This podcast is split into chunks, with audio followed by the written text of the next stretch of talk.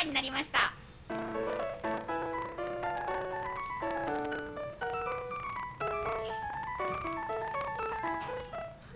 皆さんこんばんちは。川柳さあこのお星様になりました。お聞きいただきありがとうございます。川柳さあこです。よろしくお願いします。この番組は皆さんに夢や希望をお届けするためイートピア香川より全力投球行き当たりばったりでお送りする番組です。ちなみにタイトルのお星様になりましたには皆さんに夢や希望をプレゼントするお星様のような存在になろうという意味が込められております。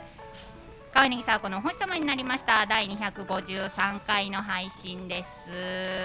暑いですね。皆さん7月入りまして7月2週目の放送でございます、えー今日はね2週目ということでイートピア香川4階の配信ブースよりお届けしておりまして香川大学放送部の皆さんと一緒に放送をしていきますよろしくお願いしますお願いします。はい一人ずつ自己紹介をどうぞはい、三年生のチャムです。お願いします。お願いしますお願いします。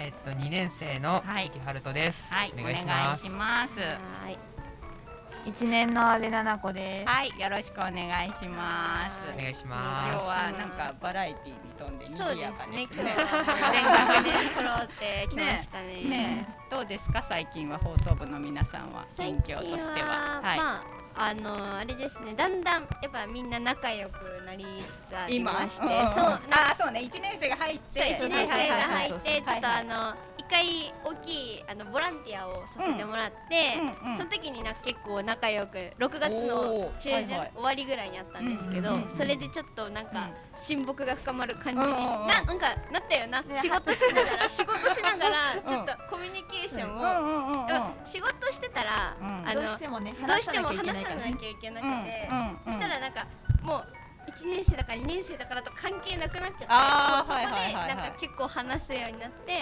最近結構和気あいあいとサークル活動をできるようになりました。あれですか？なんか結構みんな全員総出で行かなきゃいけないみたいな大事の感じだったそうだったんですよ。そうなんやね。総出で行っても足りなかった。そうです。あら本当人間足りなくてハードだった。ずっともうみんな走り回って、全員一人が二人分ぐらい働いてましたね。すごいそれもちょっとまた後で詳しくお聞かせくだありがとうございます。なるほどね。じゃあ仲良しで。いいコンディションで今日学年バラバラですけど来てるってことね。はい。わかりました。よろしくお願いします。はい、えー、さあそしてですね今日は2週目ということでゲストの方にもこの後ご登場いただきます。お話ねちょっと我々も個人的にもねあの聞きたい話もたくさんあるかなというふうに楽しみにしておりますので、えーお聞きいただいている皆さんもですねぜひこの後楽しんでいただければと思います、えー、さあそしてコントロールルームも呼べる？読読はい、お疲れ様です、呼ばれました。はい、よろしくお願いします。あこっちもいりますか？いるでしょ？一応ね。一応いりますか？一応ね。今日なんかでもちょっと遠いですよねなんかね。そうですね。ちょっと今日また相変わらずバタバタしてますけど。はい。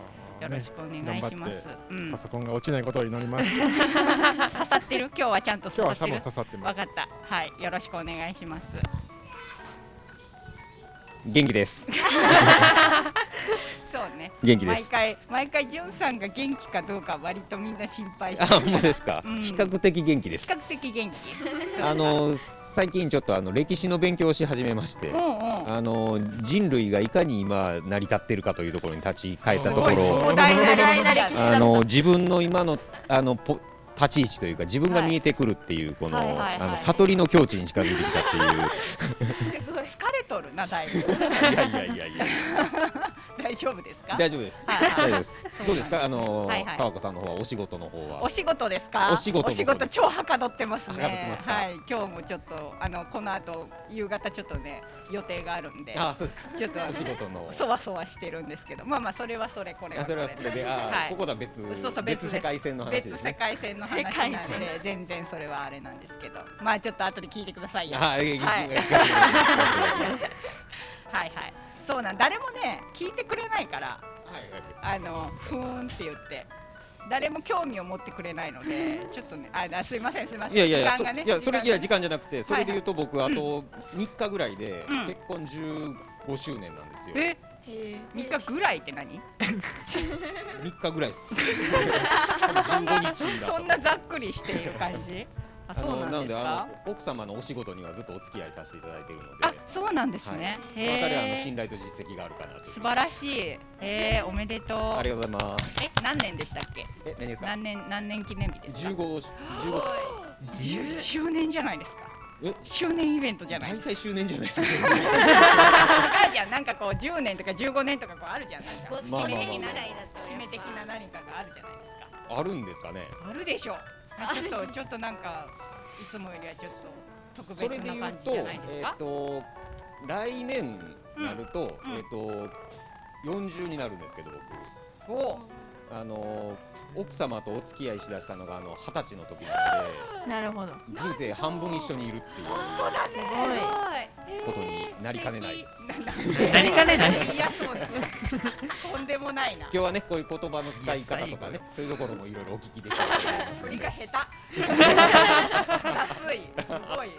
そうですか。はい、はい。おめでとうございます。それは。いえいえいえございます。そんなそんなそんなじゅんさんをこんな休みの日に引っ張り出してすいませんいえいえ全然全然はいありがとうございます。はいよろしくお願いします。今日はすごい楽しみにしております。はい、よろしくお願いします。さあそんな感じでですね今日はこんなメンバーでお届けしてまいります、えー先ほどもご紹介しましたがこの後もゲストの方もねご紹介しますのでぜひ皆さん最後までお付き合いよろしくお願いいたします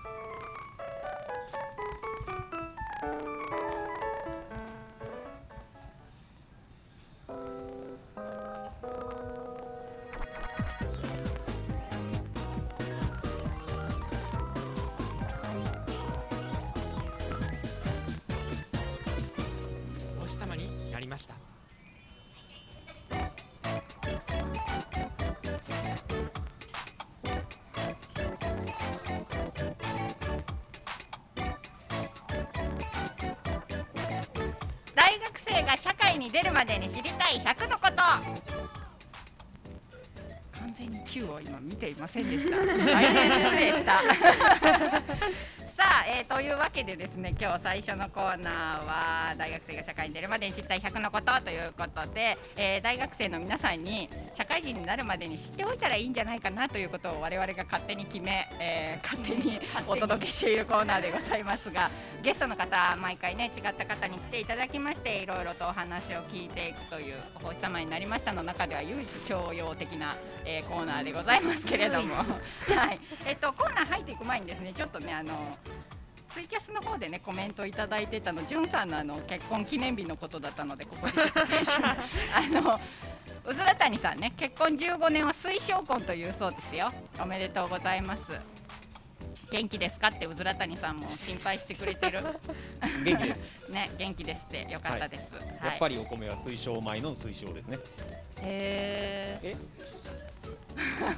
へーっていうあのリアクションもどうかと思うんですけど。そうね。お米の銘柄緊張感が漂ってきてますけど。数字やばいやばいやばい。ちょ違うよ。今日ね本当に、はい。今日もうすでにすごい汗かいてる。そうこう珍しく。あないない。ですかやばい本当にあのじゅんさんの小ボケに付き合う時間がちょっと今日余裕がないからないですか？あの多分こっちのうん。21世紀しか知らない世代は、あの水晶米とかはよく分かってないと思うんですよ。あそういう感じ？本当にそういう感じだった？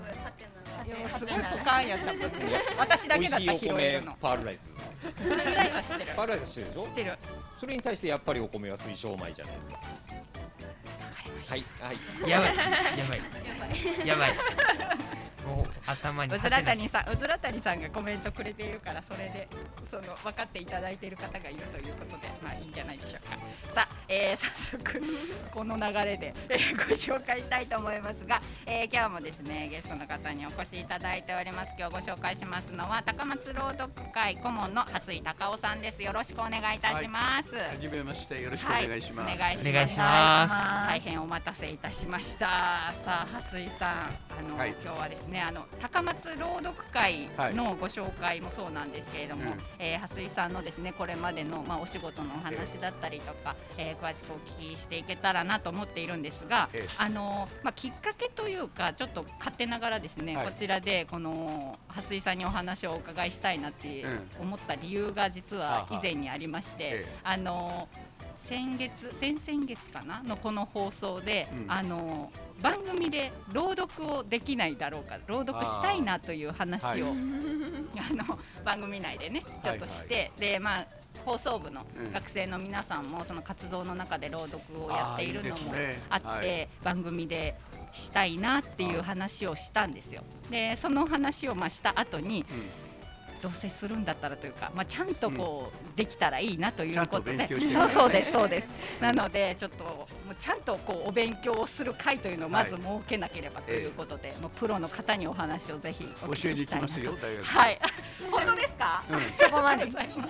約束します。やったー。やったやった嬉しい。生配信でもう流れてしまいまはいした、やったはい、まあ、でもですねこのコーナーでもそういったお話をちょっとお聞きしていけたらと思うんですけれども、まずあの高松朗読会ってご紹介をさせていただいたんですが、蓮井さんはこの高松朗読会を、まあ、創設された方というご紹介でいいですよね。はい、でこの創設のきっかけっていうところをまずお聞きしたいなとそ思うんですけど。うですね。あの、えーちょうど私が40代前後の時に、はい。えーマスコミで仕事をしていて、はい。えーやっぱり壁にぶち当たった時ね、うんうん。私はこういう仕事だけで、えーカメラの前、はい。えーマイクだけ握っての仕事でね、はい。本当にいいんだろうかってこうすごく悩んだ時期にね、こう誰かとつながりたい、うんフェイスフェイスの仕事をしたい、みたいな思った時に、あそれはボランティアだ。誰かのために役に立つ、うん。はいはい。でそのことが自分の幸せにつながるんだなと思って、はい。うん。えー考えて、うん。そして自分ができること、うん。I can do it ね、うん。自分ができること、うん。できないことはしない、うん。というので考えて、うん。アナウンサーだったから、うん。じゃあ朗読ボランティアをしようと。でそのことをお市のお行政の方にお話したら、はい。応援しますからぜひやりましょうよと、い。いうのが、うん。えー、37年前はい。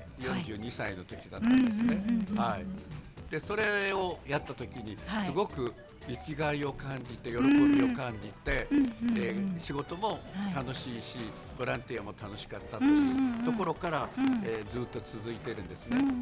であの立ち上げたけれども、はい。私が会長さんになるのは、えー一切しない。で組織はみんなが運営するもんだから、はい会長さんは1年後とか2年ごとにみんながやろうと。うんうんということでで、はいえー会を立ち上げたんですね。それが未だに続いているということですね。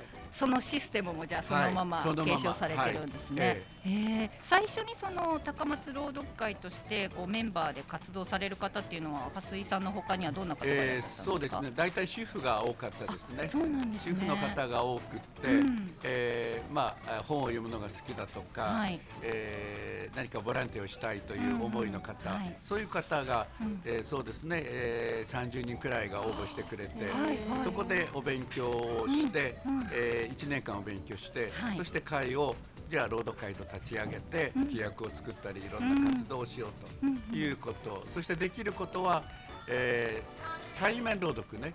対面朗読、えーうんはい。例えば、えー本を読むことができない目の不自由な方にね、はい。えーお宅を訪ねて行ったり、はい。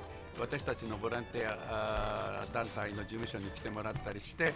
えー好きな本をうん。読んで生で差し上げる、生で読んで差し上げる、うんうんうんそういう活動からスタートしました。あー。はじゃあ聞いてくださる方っていうのは結構こう少ない数でそうそうですね。スター。トしていたということですか？初めからね、うんうんうんはい。うんえー。だけど、はい。やっぱり1対1でお宅を訪ねるのはうん。ちょっと問題がありかなと、あはいい。うことで、うん。えー何かうーん一歩進んだ形ができないのかなと思ったのがじゃあテープに録音しよう、はい。今のに CD なんてありませんでしたからね、うんうん。テープに録音取って、はい。その方に、はい。えー差し上げて、うん。お家で聞いてもらう。でその方たちが、えー噂を広めてくれて、はい。たくさんの方が欲しいということになってじゃあたくさんの方にプリントをして、えーお送りして差し上げようということで、活動が広がっていったわけですね。はい。段階的にじゃあいろんな活動に広がっていって、はいということなんですうん。ね。その最初に参加された先ほどおっしゃってたはい。主婦の方ええがメインのっていうメンバーの皆さんはもう今までこう朗読とか、ええ。そういうアナウンスとかに携わっていた方っていうわけじゃなくて全くあの一般の、うん。お主婦の方うんうんが中心でしたね、うんうん中には男性の方も数人はいましたけどね。ねうんうんうんはいまあ、定年後過ぎた方がね、はい。えーお時間があるからうん。参加させてほしいというのうんうんうんで参加しましたね、うんうんだけど男性はなぜか続かないんですね、そうなんですえかー、そうなんです、へーそうなんですね。なんでやろう。それはちょっとえなんでかな気になりますけど。はいはい。でもその今活動されているまあメンバーの方とかで言うといかがですか？そうですねあの、うん古い方は、えーやっぱり30年近く活動したりとか20年近いとか、うん。つい最近入ってきた方とかね、えーそれから私たちの会はねはい。他の会を入っていても、うんダブルで会入ってくるのも OK だと、うん。普通だったらねあそこをやめてこっち入ってちょうだいよとなるんだけど。もういくつかの会に入ってても大丈夫だよと、違うボランティアしてても大丈夫だよ、うんうん。空いた時間そういう活動をしましょうよというので、えー多くの方を受け入れているわあけですね。ーじゃあ実際に掛け持ちというか同時にいろんな方もいらっしゃいますね。うんですね。でもそうやってこう自分のまあできるタイミングで活動していくっていうのも続けられるコツというかかもしれないですね。あポイのントとあの。できることをしよう。うんうん。例えば私ははい。生で絵本を読むのが好きだから、うん。施設に行ったり、こうん。えーそういうところでね、うん。読むのをしたいとか、うんそれからあの、えー学童保育なんかの時の、うん。はい。にね、うんえーちょっとお絵本とか紙芝居をね、うんあのお読んでみたいとかいう方、うん。それから私は新聞とかちょっと難しい本を読んで、うん。それをテープや CD に入れたいという方もいらっしゃる。それはもう皆さんの多少の自由をお任せするという形でえー活動を今続けていますね。はい。そのメンバーだからといって、まあ、みんながみんな同じ活動を全部するっていうわけではなくて、だからねばならない論はうん。会社だけであってね、はいはい。えーボランティアはあの自分のできる I can do ね、うん。自分のできることをしよう、うん。ということを中心に置いていますね。うん。だからといって適当はダメよということね。ああなるほど。無責任もダメよということね。ちゃんと責任持ってやるべきことはやろう。うん。読むならば、えー勉強して、うん。えー聞く人のために、うん。えーちゃんと伝えられる、うん。えー能力を身につけよううんうんうんうん遊びじゃないんだよということよね。ちょっとこう肝に銘じなければいけないことを、はい。あのもう序盤からたくさんあの飛び出てきたような気がしますけれども、でも実際にその皆さんにこう入っていただいた後、今もその蓮井さんがもうええ直接教えられたりとか、え教育教育的なところは担当されてるんですか？そうですね、あの毎月土曜日の第一と第三土曜日、はいえー午前中なんですが、うん。えー高松市の社会福祉協議会のはい。会議室に集まって、えー例会を前半に1時間くらいして、はい。残りの1時間半くらいをお勉強する。うんうんえー今まで出したあの、はい。こういう CD があるんですけれども、はい。こう毎ね、月、お持ちいただいておりねます。あの、はい。おアジサイというタイトルで出した CD をですね、うんうん。えー私が聞いて、はい。皆さんに感想を言って、えなるほど。ーちょっと女子が強すぎるようなとか、はい。アクセントがちょっと狂いすぎるよなとか、うんうん。うんそういうアドバイスをしながら、はい。えー言われた方はそれを一生懸命直して、うんうん。次に、えーもう少しよりベターな朗読をしようはい。そういう活動をしています。はい。その CD は毎月出されてるんですか？毎月出してるんです。そうなんですね。すごい。今月7月号はですね、すね366号、366枚出したんですよ。その内容とかは毎回も違う内容なんですか？あの。ね、えー今は4つの、あはい。3つの班に分かれてね、はい。あのまあ、30人くらいが10人ずつで3つに分かれて、うん。3ヶ月に1回ずつね、うん。えーまず第1回目は、はい。えー自分たちが読みたいものを持ち寄る。でそこでチェックして、うん。じゃああれにしようこれにしようとする、うん。うん。で次はお家で、はい。えー IC レコーダーに読んだのを持ち寄って、うん。えーお互いに構成をする。うん。で、えーアクセントが違う読みが違うとか、うん。いろんなこうチェックをし合って、はい。もう一度読み直したのを持ち寄って、はい。今度それを編集して、はい。パソコンでね編集して、はい。え1枚のお CD にして、これを何十枚か同じものを何十枚か作って、全国の愛聴者の方にはい。送るんですね。へでその愛聴者に送るに対してもかつての郵政省の認可を得て無料で、はいえー送り無料で返してもらうというシステムが、へーえー認可されているわけですね。そうなんですねはい、そうなんです。はい、一枚作るのにたくさんのこう労力というかそうです。はいわか。りますよね、ええそれだと。へー私もあのその中の一枚をはいチェックする意味でうん車に積んで、はい。車の、おうん。CD のコーナーに入れて、うんうんうんえーそうですね。2回3回と聞いていますね、うん。楽しいですよ。そうですよね。はい。へえそれでもこの聞いてもらってそのチェックをししてもらうっていうのもそれも自体もすごくいい経験になりそうというか。成長につながりますそうでよねすよね。はい、うんうん。うん。そうですね。他の活動でいうと今今されている活動はどんなものがありますか？まあこういう CD をね、うん。こう出す以前はテープだったんですが、はい。それを CD にしてるということ、はい。それから先ほどちょっとお話しましたように、うん。えー高齢者施設とか、うんはい。あの障害者施設を訪ねていって、はい。えー朗読をしたりね、うん。中にはね手品をね、えーしてみようという方もいてね、へえー手ー品教室でお勉強してそれをやってるとかね、うんうんえーいらっしゃるとか、うんうー手遊びとかそういう活動もですね、うんうんえーあのおやりになっている方も、うんうんあのいらっしゃるわけです。それからもう一つあの、はい。同じようなあの CD を出すような活動でも、はい。あの大島青少年って皆さんご存知だろうと思うんですが、はい。えーハンセン病元患者の方が、えーいらっしゃるわけですけれども、はい。そこにあの青少といって青い松、はい。えー自治会の機関誌を出してるわけですね。はい。でその機関誌をお視覚障害者のために読んでいまだにテープなんですけどもテープに入れて、えーお送りする、うん。そうすると大島青少園では園内に流し、はい。そして、えー全国のお10カ所近い施設にですね、はい。発送して全国でその大島青少園の機関誌を、はい。お聞くことができる、うんうん。そういう活動をしているんですね。へえそうなんですね。えそれはその最初きっかけってどんなところだったんですか？あのーやっぱり目の不自由な方はどういう方がいらっしゃるのかを、うんお調べていると、はい。大島青少園の中にもいらっしゃるということで、うんえーだったら大島青少園行ってみよう、はい。ということで、えー何度か訪問した時に、うんうんえー盲人会の方がね、はい。ぜひその高松朗読会の方に、はい。うちの機関誌、えー東大というんですけれどもね、はい。あの東大というのが別に自治会とは別にあるんだから、うん。これを読んでほしい、うん。というので、えー読んだんですね。うんそれをが、まあ、ずっと続いて最近ちょっと休館をしてますけれども、うんはい、そういう活動もあのしています。だからあの新人のお朗読ボランティアの人は、はい。えー大島青少園に行って、うんうん。えー視覚障害者の方と交流をする、うんうんうん。ということですね。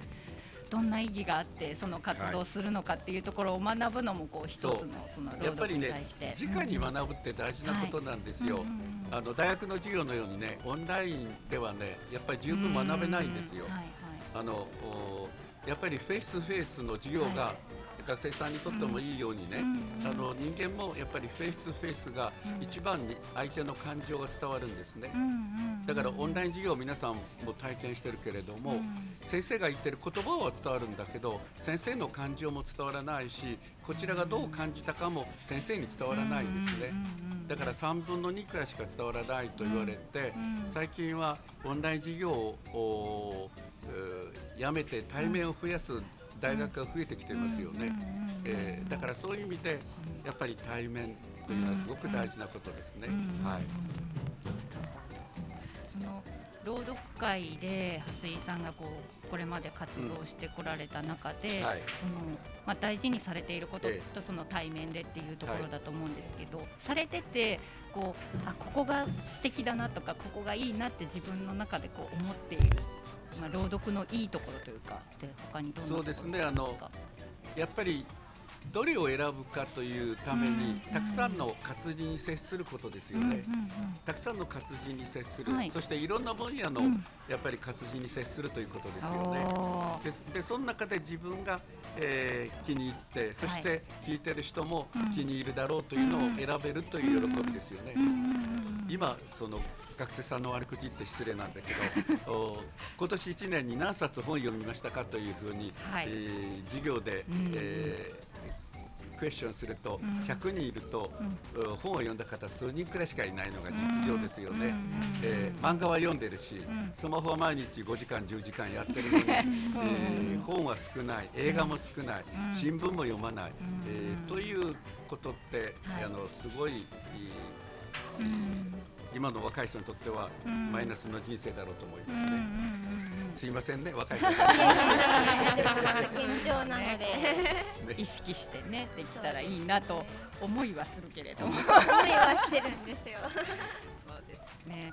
今日でもあの本を実はねあの CD もそうなんですけど絵本をちょっとはい持ってきていただいているのが先ほどからちょっと見えてるんですけれども、ちょっとだけ花咲山と露いただいたいうりとか。はい。これはあのいわゆる切り絵ですよね、はい。うんうん。で学校の授業なんかでも使ってる、はい。うんうんだろうと思うんですよね。うんうんうんでこれをこう施設なんかで広げて、ね、えー滝平二郎さんの絵ですとかね、はい。うんうん。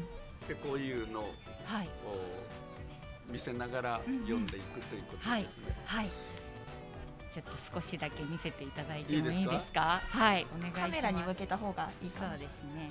このあのカメラですね。はい。わありがとうございます。はい。ちょっと持ち方は難しいんですけれども。驚くんでない。オーラはこの山に一人住んでいるババアだ。ヤマンバというものもおる。ヤマンバは悪さをするというものもおるがそれは嘘だオラは何にもしない。臆病なやつが山ん中で白髪のオラを見て勝手に慌てる。そしては弁当を忘れたり慌てて谷さ落ちたり。それがみんなオラのせいになる。あやお前はたった当の女子わらしだどもしっかりもんだからオラなんだおっかなくはねえべ?いやあオラは何でも知っている。お前の名前もお前がなしてこんな奥まで登ってきたかも。もうじき祭りで祭りのごっつおの煮しめの山菜を取りに来たんだべ。吹きわらび水ゼンマイ。あいつを油揚げと一緒に煮るとうめえからなあという形でありがとうございますありがとうございます。すげえ。圧巻ですねもうすぐなんか引き込まれたよね世界のね世界観がすぐ放送部の皆さんも、えーこういうことをやってください。ねすごい動かされるもんがありますね。はいうんうん朗読もね活動の一つとしてされてると思いますけれどもちょっとこの機会ですのでいろいろ聞かせていただいたらいいんじゃないですか？表現の豊かさを身につけることができると思うんですよね。それは放送活動にも役に立つことだと思いますね。はい。えなんか読み方でなんかやっぱ素人だとやっぱなんて言うんですか？その感情を込めたらいいんじゃないかって思いがちなんですよ。でもその感情のこもり方もわからないしなんかなんかすごい 表面上というかなんかその人をこうやって引き込ませるような表現が難しくてなんかそれに対してコツとかなんかあるんですかね、いや聞く人のためにね、はい。例えばじゃあこの3人放送部の方驚くんではない。オラはこの山に一人で住んでいるババアだ。たったこの言葉をちょっと言ってみてください。驚くんでない。オラはこの山に一人で住んでいるババアだ。ヤマンバというものもおる。はい、ちょっとこれ本を。しますはいあ大丈夫です。大丈夫です。大丈夫です。大丈夫です。大丈夫ですはい。驚くんでない。オラはこの山に一人で住んでいる。ババアだ。ヤマンバというものもおる。あ全員？全員。全員だよ。そんなの私だけ嫌だよ。そう。じゃあ行きますね。はい。驚くんでない。オラはこの山に一人で住んでいるババアだ。ヤマンバというものもおる。じゃあ次いきますね。嫌だな。やだ。驚くんでない。オラはこの山に一人で住んでいるババアだ。ヤマンバというものもおる。はいあはいりがとうございます、お疲れ様ます下に。N コンで読むよりも緊張えこれ収録やからなお互い何点ぐらいだと思いますか？点？点数か？なな100点満点でですか？10点。10点。あ自分の？え10自分の自分自分自己評価ですか？で出来はどうですか？我ながらというか。いや いやー。難しい。いや難しいね。なんかその教わればもっとできるんだろうなと思って。うんうんうんうんうん。でけんまあ今で言うたら30ぐらい、うんうんうんまあそうね。30点そう。だからこっからもう3040ぐらい伸びそうみたいな。うんうんうんうんあ奥を見越した上でそう。30点みたいな。う。ん。そう発達伸びしろをね。伸びしろそうそうそうそう。それを一応なるほど。見込んだ上でっていうことで、はいポジティブだな。なるほどなる私はその、はい。おある大学のうん先生を目指している学部の学生に、はい。これを同じものをお勉強の項目としてやはい。る紙芝居とはい。絵本の読み聞かせをね、実際にこうやってみはい。るんですけれども、ボランティアの授業の中でね、やってるんですけれども3人共通のね、えー全く同じような読み方してるつまりね驚くんでないとこう言ってしまう。驚くということが大事で驚くんでないってこうなんかそあの驚くんでないというその感情異名がねワンパターンなんですよ。オラはという時に普通ねこう年寄りがねオラはという感じの表現が大事ですよね。そこの言葉の表現って大事なことですよね。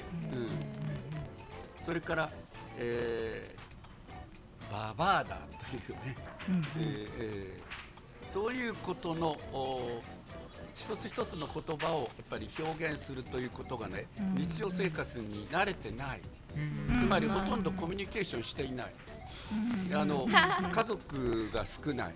親子の会話がない、あねえーご飯食べながらスマホしてる、スマホの味ご食事の味も感じない、えーそういうこう日々の暮らしがして感情がすごくこうお表現がこう豊かでない、そういう中でこう暮らしてるからこういう本を読むとすごいこうお自分のペースで読んでしまうという。ーうんまあ確か単語単語にはい。感情を乗せていくはいはいはい。あーその大事さが、うんあのやっぱり日常の中に。うん。例えば彼とね彼女とこう会話するときにものすごく自分の気持ちを乗せる。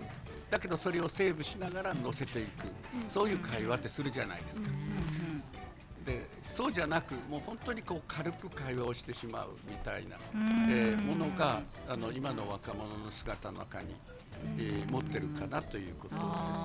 うんうんうんうん。まあ確かにだから感情を失わせるのがスマホの恐ろしさだと思うんですね。あ自己表現の、はい。おうまくできない、えん。ー機会といったらはいちょっと失礼なかもわからないけど、そういう問題を持ってると思いますね。うんはい。ね。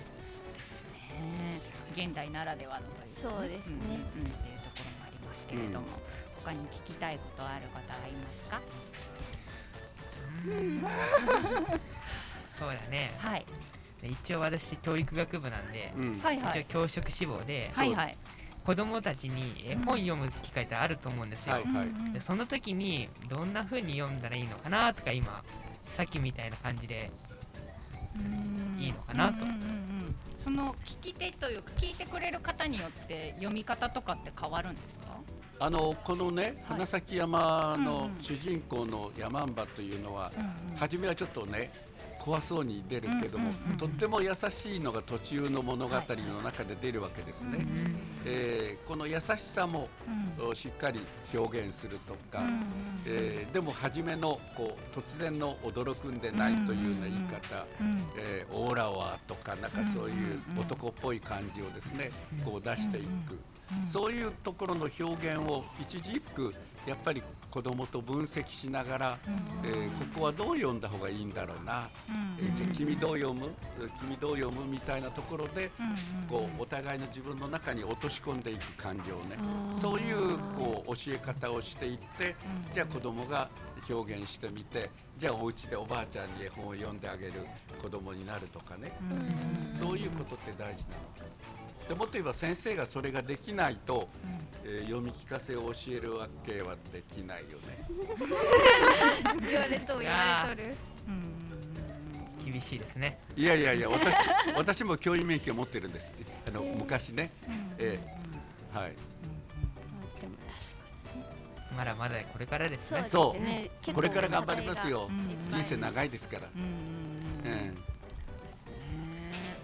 それからあの私たちの活動に対してねあのいろんな賞をもらったんですよ、ちょっと自慢話ですけども。あの 香川県でボランティア大賞というね、はい。活動してるのに確か第1回目にね私たちもらったんですよ、うんそれからあの大島青少園が、えー90周年記念大会で感謝状をもらったりとかですね厚生労働大臣、法務大臣とかもらって、一番その中で身近な問題としては、はい。高松市政功労というね、はい。えー団体表彰もですね、あのもらったりして、みんなこう賞をもらうたびにお祝い会するとかね、そういうのも励みになる、活動の励みになるというねことが言えるのかなと思いますね。はい高松朗読会で今後こういうことをしていきたいなとかっていうのはありますか、夢というか、えー何かその舞台でね、舞台で発表会するとかね、はい。えーこういう例えば花咲山とか、うん。誰もが知ってるようなものをみんなが役割分担しながらね、えー子供の役であるとか、はい。えー綾の役とか、はい。山んばの役とかをみんなでしながら、えーなんかやれたらいいなとかね、それからあの手作りの紙芝居を作ってね、えーなんかそれをするとか、私今作ってるのは、あの高松で、えー高松空襲の絵本をね、はい。えー作ってらっしゃる方がいるわけですね。でそれを私は高松市街のお被災の絵をこう組み合わせながら、えー高松空襲の紙芝居作りを今してる最中。です。はい。うんね今後もじゃあこう新しい活動というか、い、ろんな場所で高松朗読会の皆さんの活動がこう見られるかなっていう感じですね。えー続けていきたいです。うんうんうん。ね見ている側というか楽しませていただく側もこれからもね楽しみにしたいなと思いますけれどもちょっとねあのまだまだちょっとお話も聞いていきたいんですが、えー、とそろそろお時間ということでですね、ちょっと最後にこのコーナーでいつもお聞きしてるんですけれども、えー学生の皆さんとか、うん。今の若い方に向けてアドバイスとか、これからに向けてのメッセージをいただけたらなと思うんですけれども。そうですね、あの私もそういうえー現場にえー長い間いて感じるのはですね、あのやっぱり自分を一人の人間として磨く、あこと大事なことですね。あの文科省があの予測できない課題を発見しそれを解決する能力を身につけるということですね。だから教室だけじゃなくて教室外でそういうものが、あ多く身につくうことだろうと思うんですね、はいそれともう一つは、自分を輝かせるだけじゃなくて、周りの人を輝かせるボランティア活動、で周りの人を輝かせるとその光は必ず自分にも返ってきて自分も輝けるということだろうと思うんですね。そういう活動をぜひあの続けてほしい。たとえ教師になってもね、教師以外の活動で、えー身近な問題として、えー道路のタバコの吸い殻拾いから始まってゴミ拾いね、えーそういうものもあるんではないかなと思います。コツコツとコツコツ。積み重ねていく。継続するということですね。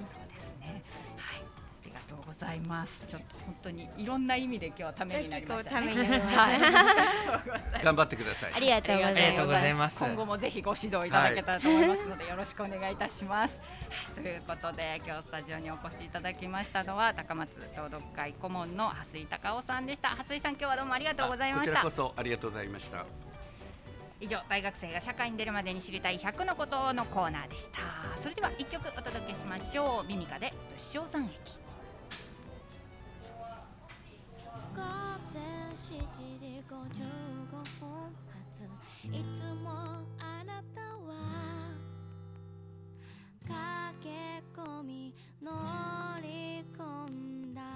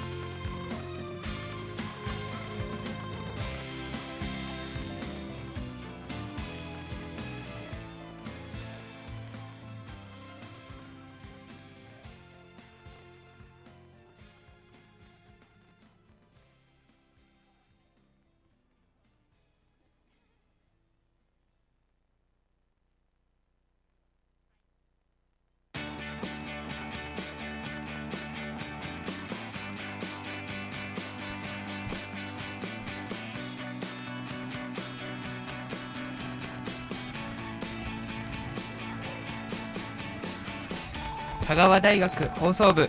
Do your best. かっこ仮。いえわささあさあ今回も今月も。あはい。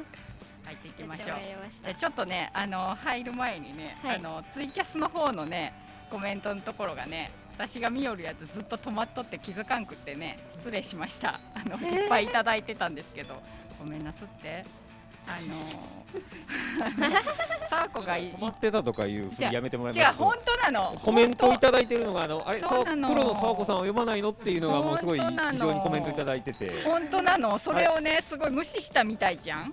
違うんよ。いや見たい？違うんよ。本当に止まってた。あのビューってなって今さっき。え？はーってなって。ちょっとごめんねと思ったんやけど。うんうん。わざとじゃない大体の犯人ってそう言いますよね。いやいや。あの私はやってないとかわざとこんなつもりじゃなかったと 違かう。んですよただ沢子がいつもより真面目に話してるのは気のせいっていうマッキョウさんのあのコメントはあのいつも真面目ですけど私っていうのはちょっと反論しておきたいかなっていう行きましょう。いつも真面目な人がコーナー変わった途端にはい。ふうみたいなことは言わない。ああ言わない。そうねはい。そうね、うん。ちょっとなんか肩の力がね緊張から解き放たれて。たんでしょうね。はい。いやまあお察しくだされもうあとはもう若い者に任せて。そうですよ。そうですよ。あとはもう若い者に任しますので。ババえなんで？アババアだから。ババアじゃねえ。ババアじゃねえんだよ。いやはいすいません。どうぞ。どうどうぞ。この振り。まあ、はい。そうですね。はい。まあ今日は7月11日なんですけど、まあ、うん。先日七夕だったということで、はいはい。まあお星様だしね。ねそうお星ここが。様でほんまうやすごい。さすが。さすが。まあそういうことでちょっとお願い事じゃないですけど。なるほど。もうなんかうんうん。とりあえずある、まあみんなうん。何かあるだろうっていう、何かあるだろそうそうう。何かあるだろう。あるだろうとお願いしただろうとお星,、うん。なるほどなるほど。おお星様に。お星様にあまあってことで今日まあ、はい。お願い事っていうテーマを持ってこさせてもらったんですけど、はい。まあ誰から行く？誰から行こう。ななこちゃん。で多分一番くだらない願い事をした私からじゃあ分かりました。ななりました。ななちゃんからじゃあ。はい。いやあのなんかツイッターとかではい。24時間短冊みたいなのが流行ってたんですよ、うん。なんかフリートっていう24時間経ったら消える機能をはいはいはい。使って、はい。な画像願い事を書いて、まあ、はい。24時間しか残んないから、フリートであげるそうそう願い事書いてみようみたいなことで。でライブのチケット当たりますようにって書いたんですよ。それの当落が10日だったんで。おおそしたら当たりました、ーすっごい。ていうね超全もうなんか織姫とか飛行士とかな何願っとんねんって感じですよ。大事ですよね。せめて技術の向上を願ってくれと思いますで言われても仕方ないけどちゃんと願い事当たりましたという。よかった。素ごい晴らしい。それはいいことで。で多分一番くだらないと思った。んでいやいやいやいやそんなことはないです。だいぶもっともっといい願い事を先輩たちは考えてるんだろうな。怖い。怖い。後輩からの圧が怖い。なさあじゃあどうしますか2年生来たか来たか来たかえ7月7日って何曜日でしたっけえー、水曜日かな。水曜日か、うん。一番忙しかった時代や何も考えて時なかっ代？だからもう七夕なんて覚えてなかっ あ覚えてない七夕。たまあまあまあまあ。ーえでも七さ夕どころじゃなかったですね。学食の前のところに短冊飾るあありますあります。あれは書かんかいった書いてないです。あ書かったん？あーなんだ。あ書いたの？書いたの？私1年生の時書いたんですよ。あなんか物珍しいと思って。そうね。学校にまあ確かに。短冊がある。書く機会ないよねそんな大きくなったらね。でもちょこっと見ました。何書いてるのかなあー見ただけは確かに見るだけ見た。ちょっとみんなが何書いてるか気になるよね。でい10分の1ぐらいしか見れてなかったそんなにあるんや。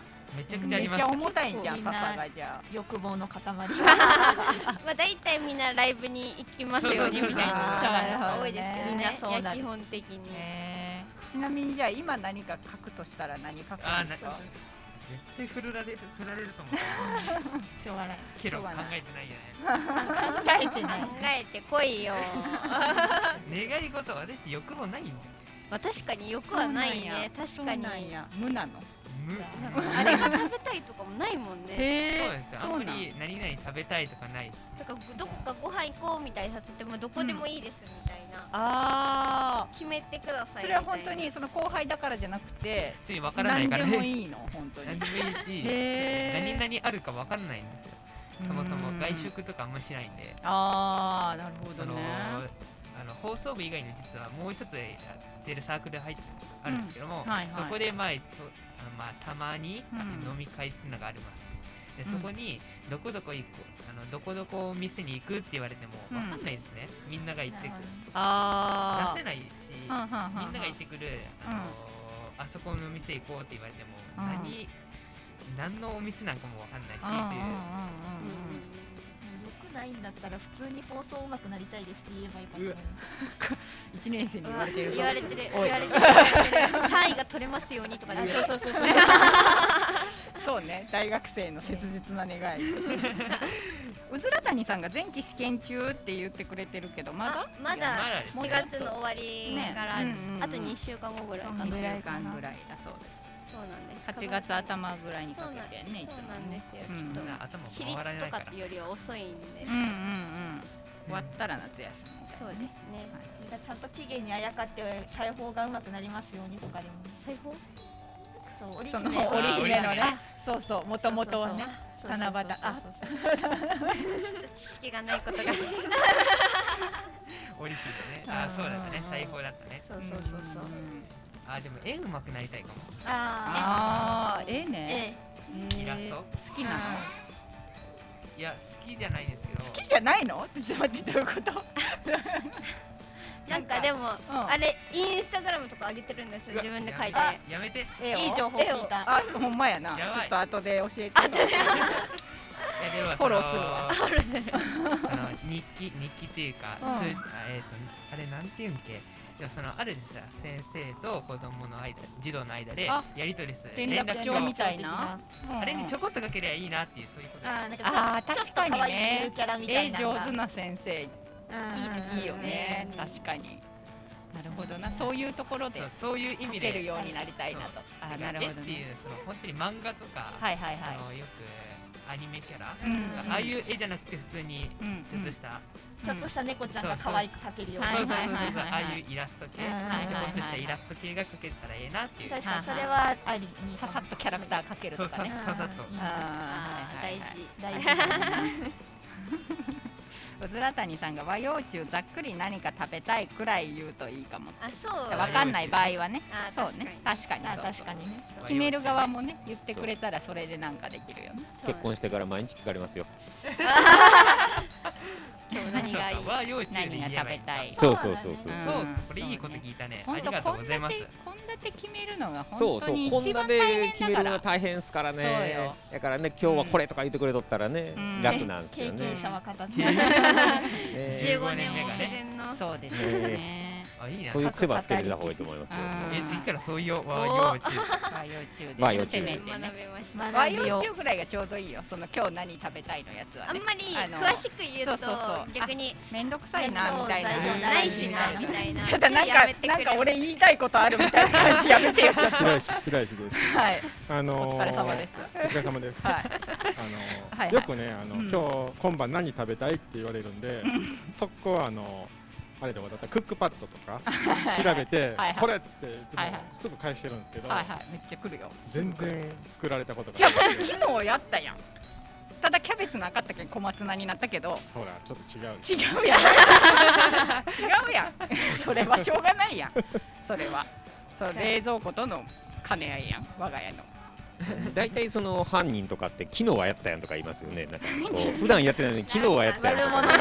さっきやったやんとか。やめてよ。違うよ。ほんまにすぐ送ってくるんやけどさ。はい。まあまあめんどいんやなんか。まあまあ結構ねあのクックパッドとかってあの案外こんなんどこで手に入れるのとそう。かその調味料見たことないよとか。みたいな。スーパーのどの棚かしらみたいな。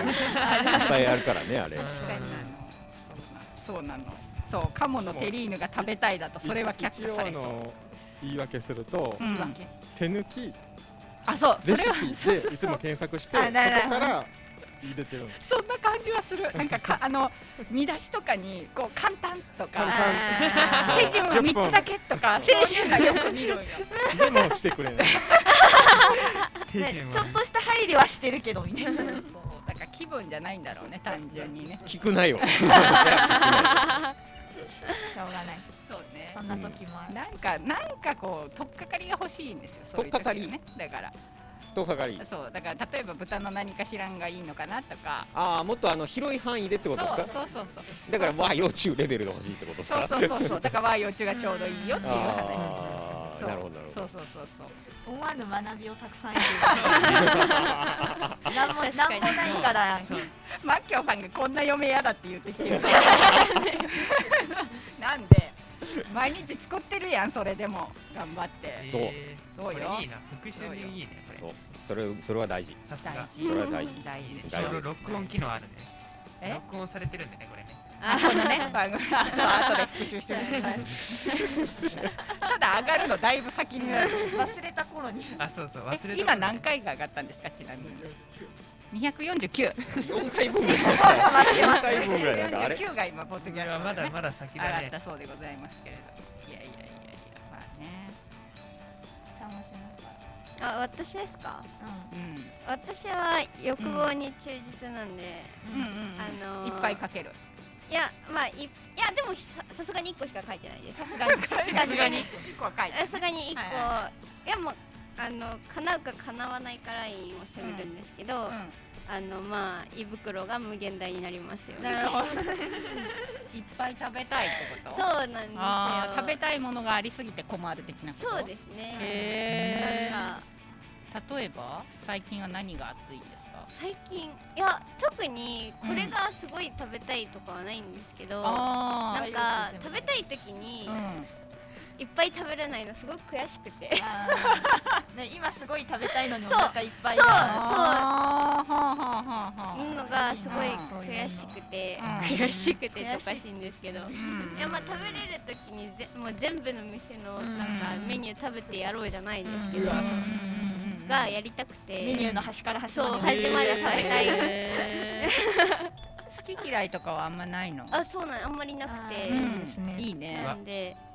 わって何？羨ましい。いやそうあんま羨まりしい好き嫌いがなくて。うん。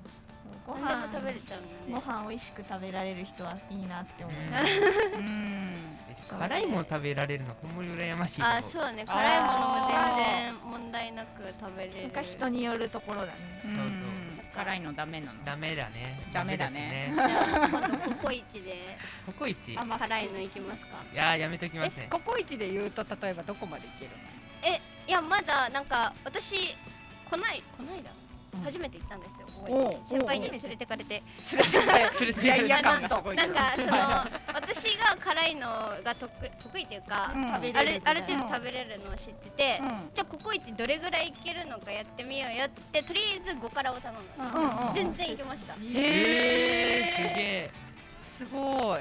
ここからはできたことない私。5からじゅんさんいける？未知の世界あ未知のの5辛以上5辛より上は、えっと、5辛を食べたことがある人じゃないと頼めないんですよ。そうらしくて。あなるほどそう行ったことが一元なかった様お断りじゃあそのなんていうか第一ステップはもうクリアしたっていうそういうことです。なるほど。ねこれなので10辛までいきます。なるほどなるほどね。そうなんだ。初めて知った。ちょっとじゃあそんなことし次の機ないから。会には。次の機会には。あの10辛とかねあの定期的に僕なんか辛いものを食べる運命になってるんですけど、運命。あの次の日あれなんですよあの調子悪い。いやあー一応その下すんですよね。体が拒否するんですよね。あれああそこまでなんダメじやあの許容値を超えるとなんですけど。で、えっと最近僕も限度を超えてるものを食べさされることが多くて。どどうして？ハバネロ心配になるけどハバネロパウダーをスプーン一杯食べさされるとか、へえ罰ゲー。怖いよ。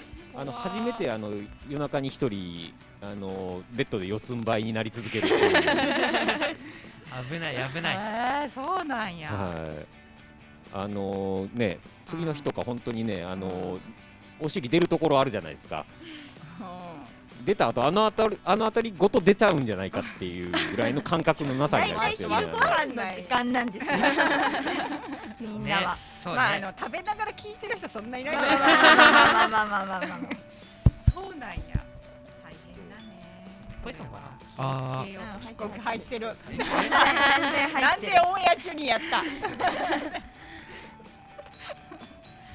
へー辛いな。だからまああのね香川とかで言ったらあの街中にあのうん。エンマラーメンとかもあったりしますし、えーすげえ。いや私マイナス2からぐらいしかマイナスに。じゃあ今度ペヤングを激辛を買ってうわ。放送部に部室に持っていきましょうか、うん。うわもう洗礼受けるね。であのもう蓮井さんもそういうふうにね経験が大事というそうふうに言われてました経験から何事も経験よもう経験しとるからダメって分かったんだけどね。いやいやいやいやいや。ケトルをケトル持っていくわ。ケトル。ケトル家から持って3リットルぐらい。えーフットスカイさんがこんにちはってこんにちは。こんにちは。ココイチココイチ5からなんてあかんあかんって言う。あかんあかんって言われうずら谷さんも5から以上は湯気が目に痛いって。えーそんなに？目全然ここから痛くなかったいやなんかこ確かにこ食べても辛いけど美味しい辛さなんですよ。まだ美味しい辛さ、へえ10からとかなりだして痛いです痛い。痛い。ああ食べながらも痛い。辛い。すぎると痛い。です。へへペヤングの極激辛もマッキョさん。口が痛い。食べたことがあるってことですよね。えそう。すごいな。口が痛い。もう口内が痛くて仕方がないんですそうよそう。何のために食べるん？面白いから。面白い。好奇心。面白い痛いのが自分の限界を知るたそうめかな自分の限界を知ってみたい。好奇心はチャム先輩を殺しちゃう。へえお母さんは辛いのあの得意なんですよ。あーで遺伝されてないね。あ遺伝あちょ辛い体性遺伝されてはないいわ。はいはいはい残念。食の好みって遺伝するんかな？あんまりいやそうーでもまあねなんかその小さい頃から食べてるああそがりの慣れみたいなのはあるよね。うん家でよく出るみたいなねそれはありそうな気がします。うんなるほど。私学食のでもやばいって言われる人やから。あカレー？カレカレーっていうかたまに出るカレースープみたいな。あれ？でそこ気になるの？マイクーここ。ガッて回る。そういうボーカルいます？あボーカルをずっと持っちゃうみたいな。バンドマン。バンドマン。すごい気になっちゃうね。なんでやろ さっきからずっとそう何してんのかなそれと。ガタガタが伝わってくるからね。入ってる入ってるあすみませんでしたそうなのあんまよろしくない。じゃあ拘束しとこうかな。あ嫌いな食べ物は親子で煮ることが多いかもってうずら谷さん。あーまあ確かに。家でだって親が提供しなかったら。そうやね出さないよね。出さなかったら特にお母さんが嫌いなやつ出てこないよね多分ね。あ出さないよね。かに。お母さんが嫌いなものだっ出てさないっすよね多分ね。うん。でもね納豆ダメなんよ私。もうあの納豆食べるぐらいやったら餓死するぐらい納豆食べたくない。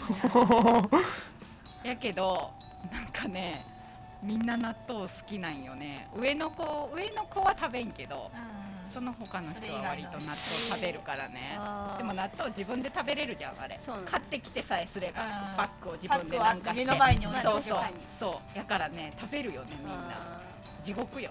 ーえでも匂いすごくないですか？するよ。匂いだって納豆嫌いな人って匂いがもうすぐそう。嫌じゃないですそうなのかああなるほど。だから食卓で匂うのがもう嫌じゃないですか。でも好きで食べる人が家にいると困りますよね多分。四方囲まれるから。納豆に囲まれて。結構しんどいんやけど。でも体にいいじゃん。まあそうです。家族が食べることは否定はできないじゃん。うん。まあそらね。耐えてる。がうん耐えて。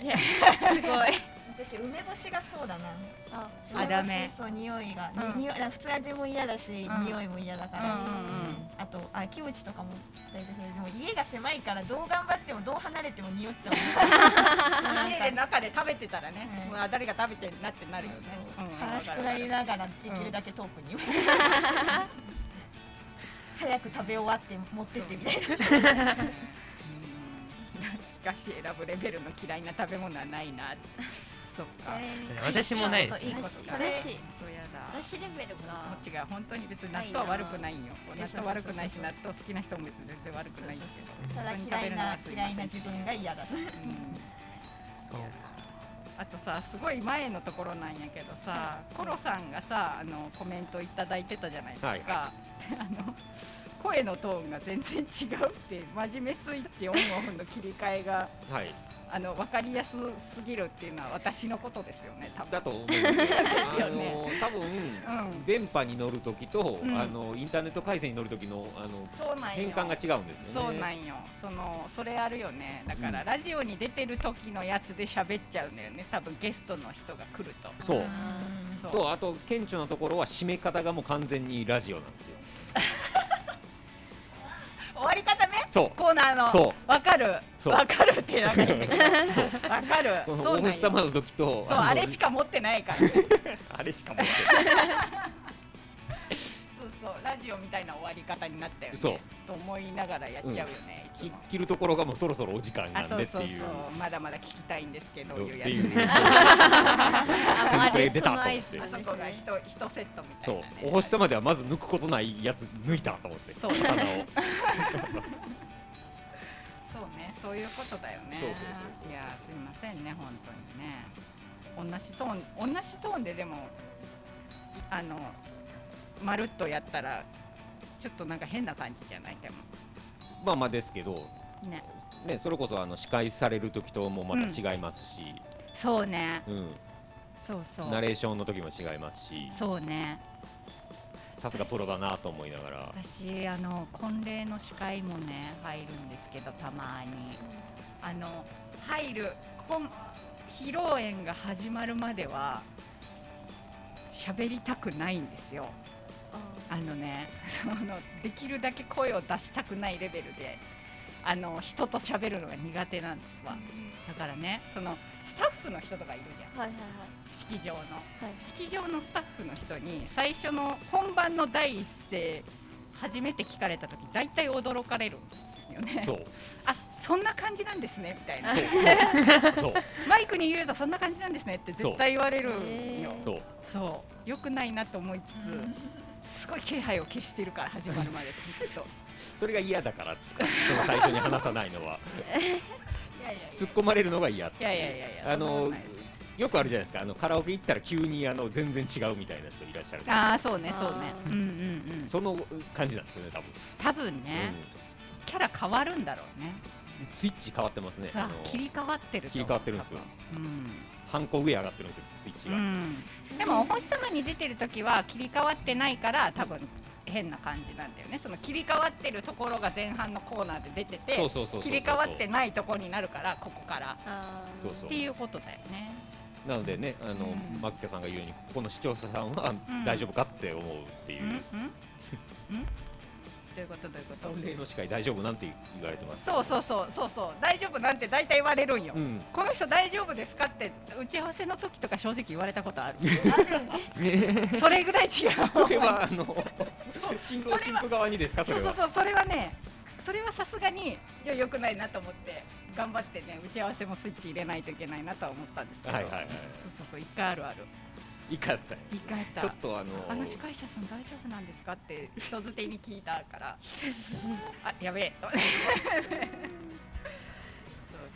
いやコロさんとかもね本当に。そうね。お優しい。ねラジオやイベントとかの話し方と全然違いますよね。そうなんですよね。話し方とかからね練習するからね一応ね。言葉使う言葉とかね。特殊だよねなんかね。あ特殊ですしね。うんうんあそうなんや。式場勤務してたんや。へえ声を商売にする人ってオフでもずっと喋ってるかオフでは無口か極端な人が多いですねってう。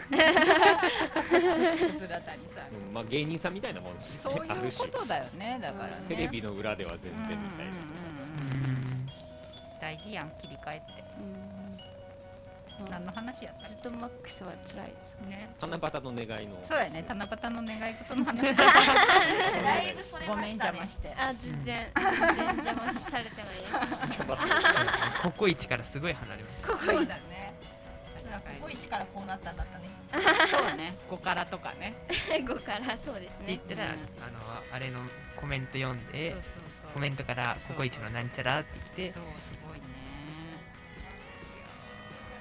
願 願い事でもなんかあのなんやろもっとキャピキャピした感じかと思ってたし。あキャピキャピしてる感じですか私、なんかもうちょっとこうチャムタンの願い事ってどんなどんなキャピキャピした感じ。ですか？えどういう？お腹いっぱい食べたいってわんぱくじゃないちょっと。わん結構いや言われたらああなんとなくなんかわかるあぽいわなっていうかるなとは思いますよ。まあ多分部活でのキャラとあなるほどね。チャムタンも違う感じ。だよねこことここと放送部とか。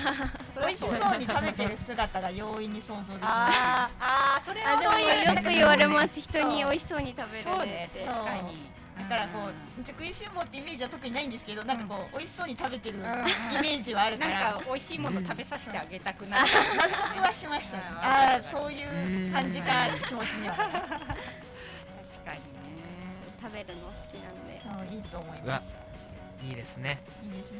いいですね。やった。やった。の全然関係ないんやけどマッキョさんのはい。新型のフェラーリからふ普通の農家のおじさんみたいなのが出てきたってどういう状況？え例えが微いいじゃない。妙すぎるんだよわかりにくい。フェラーリもいいじゃない。めちゃくちゃわかりにくいね美味しそうに食べられるのは才能だと思う。あってコロさん。あやった嬉しい。周りも幸せな気持ちになるよねあれはね。美味しそうに食べてくれるとね。お願い事ね。大人チームはお願い事なんかあるんですか？大人大人チームあもう振られると思ってなかった。もうもうあれか？もう巻きにかかってた感じか今。ごめん。いやいやいや全然全然。じゃあ大人チームのお願い事聞いて終わろう。うん締めが大人チーム。世界平和以外にあるんですか？いや大事。大事。大事。からの？ちょっとちっちゃい感じ。ちょから。小規模しん？そっからの。宇宙平和？小規模になってる。広がったんやけどなんで？年配チームってマッキョさんも言ってくれてるよ。はい。毎回毎回。じゃあお父さんのお父さんのお願い事も聞いとこうかな。いる？いらんいらない。じゃない。はい。じゃあカットでいいですか？はい。カットでいいです。まあ宇宙平和がオチでもまあまあまあ。宇宙平和以上は出ない。宇宙平和以上はもうう出ないですね。出ないか。もだね。宇宙が平和だったらはい。そうそう。どうにでもなりますからね 異生物平和ぐらいしか思いつかないです。フットスカイさんもいらないって。いらないって言ってるからいいか。いいか。宇宙まで行ったら急にミクロの世界になっちゃったから。もしくはもうあれですよね。傷つけ合った愛が始まらないように。ちょちょちょちょちょツッコミどころが真顔になってる孔子様に願い事を言うと叶えてくれるって本当？本当さ何だって叶えてあげるよ。ただし一個だけだよ。じゃあお便りが増えますように。お便りはやなスター .com へ。やばあれ？しげ先輩の声ですか？えじゃないですよ。ねあじゃあないすごい。うちよ無理やり お送りしてきました。マリアの放送が来ました。そろそろエンディングのお時間です。この番組では皆さんからのお便りをお待ちしています。お便りはやなスター .com までよろしくお願いします。やべえ、怖っ。い やミキサー怖い。ちょっとミキサーに無茶なこと言うとこういう鉄槌が下るということですね。なるほど。勉強になります。勉強に。わかった。コロさんも何今の？ねえ、本当。みんな分かってみんなかったな思ってる。う。ん。何今の。もう本当に。えええもう10年10年レベルで昔の話でしょ？だって多分。ですかね。じゃない？お星様のお星様 CM っていうの初期の頃の。えはい。CM とかね流してたんですよ、ー、えー、すごい。CM ダッシュって書いてありますもんもうめんどくさくなってね。そう。時間の無駄かな。かけるのがめんどくさくなったという。一つ減るっていうね。そうそうそう。でもねあのじゃあもういいもういい。本当さ。でもいろんなパターンいろんなパターン取ったよねこれでも。うん。この願い事シリーズ。ああと100個お願い事をさせ本当だ別バージョンだ。ダメーってね。別バージョンのやつね。そうそう。だって6個ぐらいありますよね。川エリさんがまだ学生だった時でしょそれ。これ本当に初期えー、じゃない？じゃあでもイートピアになってからイートピアの BB スタジオで収録した記憶はあるんですよその CM そうそう。なるほどね。そう。だからいろんな、まあ、その初期のメンバーでお願い事をするシリーズの CM を撮ったんですけど全部お星様役は川柳がやるっていうやつだったんだよね確か黒歴史だわあれは。あそうそう。うずうずら谷さん永井さん大活躍。そうそうそう。あの男の子の声の方ね。永井さんっていう一番最初に「お星様になりました」で私と一緒にメインパーソナリティをしてた相方です。そう今はちょっと遠いお遠いお空のもとい。らっしゃるんですけれどあのちなみに今あのしてたっていう話だったんですけどうん。永井君の今立ち位置ってどうなってるんですか？永井君の立ち位置？立ち位置。永井君あのの立ち位置。例えばですけど、はいはい。来週永井君から永井君香川帰ってきましたみたいなはいはいはい。感じになると、はい。どうなるんですか？えでも帰ってきたらメインパーソナリティで座るよね。うんここに。じゃない？でいいんですか、いいよ。うん。いつでも、そういう認識でそういう認識でいいんですか？いいいいけど、うん。でもねそここ何年かね、はい。なんか都会にちょっと染まってねあら。永井さんが、うん、そう待ってます待ってます。そうちょっとチャラついてるからね。チ それはあの生活態度の問題ですよね。チャラついてね都会の男になってるからね。ああちょっとは鼻にかかる感じ。ちょっとなんかねちょっと隣に座られるとちょっと机の下で蹴りでも入ってるかもしれない。ありましたねそういうラジオ番組がね。生放送で途中でゴンっていう。ゴンっていうね。あの、ね。アシスタントの女性が痛い痛いっていう。っていうね。なんかねいい年してダメってマッキョさん書い書いてるけどいい年してなかったじゃんこの時はね この時もいい年だった？いや10年前ですから。そうまだまだピチピチだったよ。20前半そうだよ。半ば。ででどこだろうね今の。20前半半ばって。どこだろうって思って345ぐらいの 確かに。よくよく聞けば。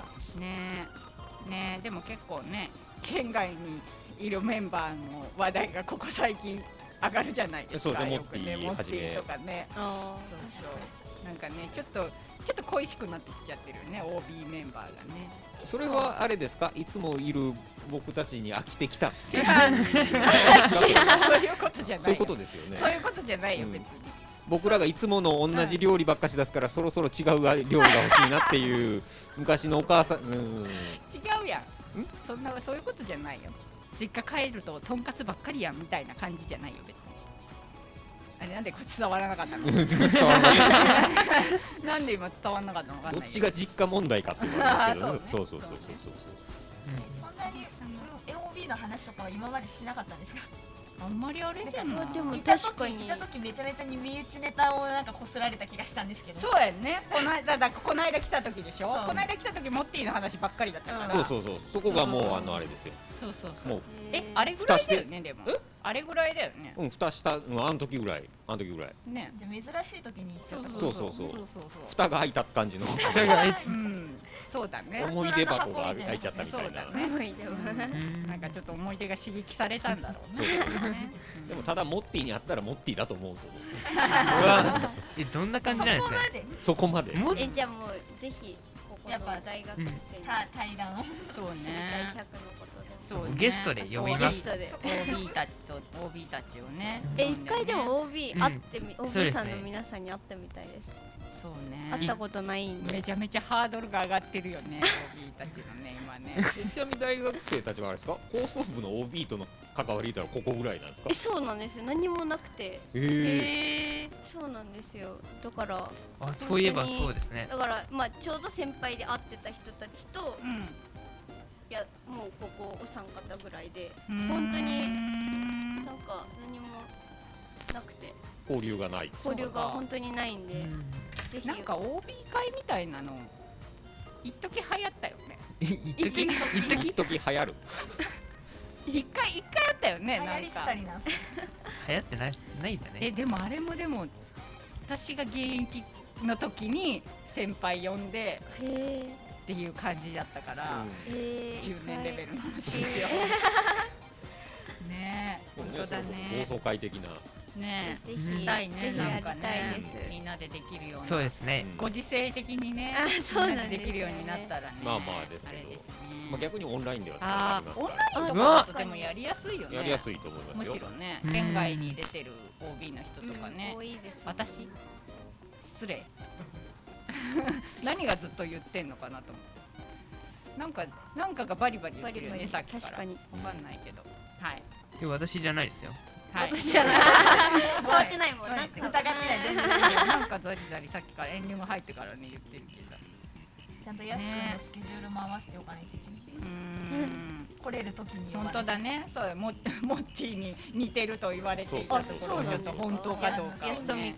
スケジュール合わせてちょっと。そうなんですか。そうその話をきっ先かけに月してたのよ。きっかけになったのはそこなんだへーそっからか。めっちゃ似てるって。似姿形というか、シルエットが似てるっていう話になって、へそうそうそうあれがそのモッティのモシルエッッティの大体な感じ。うん。そうそうどんどんイメージが遠ざかっていったね。くずら谷さん関東はまた緊急事態宣言ですからね。あそうですあそうだね。な確かなかね実際会ってみたいなのはちょっとまだ難しいと思いますけど、ちょっとでも考えよう。夏休みやしな。そうそうそう。うん。はいやった。わかりました。君の名はみたいになるかもしれないですね。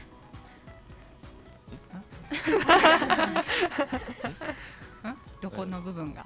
私たち入れ替わってるみたいな感じ。あそういう。あ入れ替わり？もとそうそうそうそう。モッティと安くん。そうそうそうなるほどそういうことか。そうそうそうやっと理解できた。なるほどね。お星さん、お星様はね、夏休みは、あ、夏休みはどうかな、また考えます。配信でしょ、考えます。多分ね、8月の配信の予定は、またちょっと、あの、いろいろと検討した後。お知らせしたいと思いますので、とりあえず次回は7月。大丈夫ですか？7月の4週目の日曜日に大人チームとのお星様やろうと思いますので、そちらまたぜひ聞いてください。僕ははいお休みですあ、再来週ね。お仕事ですはい、わかりました。はい、なので、えっと、来月の予定はまた追って。お知らせということにしたいと思いますので、よろしくお願いします。はい放送部の皆さんから何かお知らせがありましたら、どうぞ。お知らせですか？はい。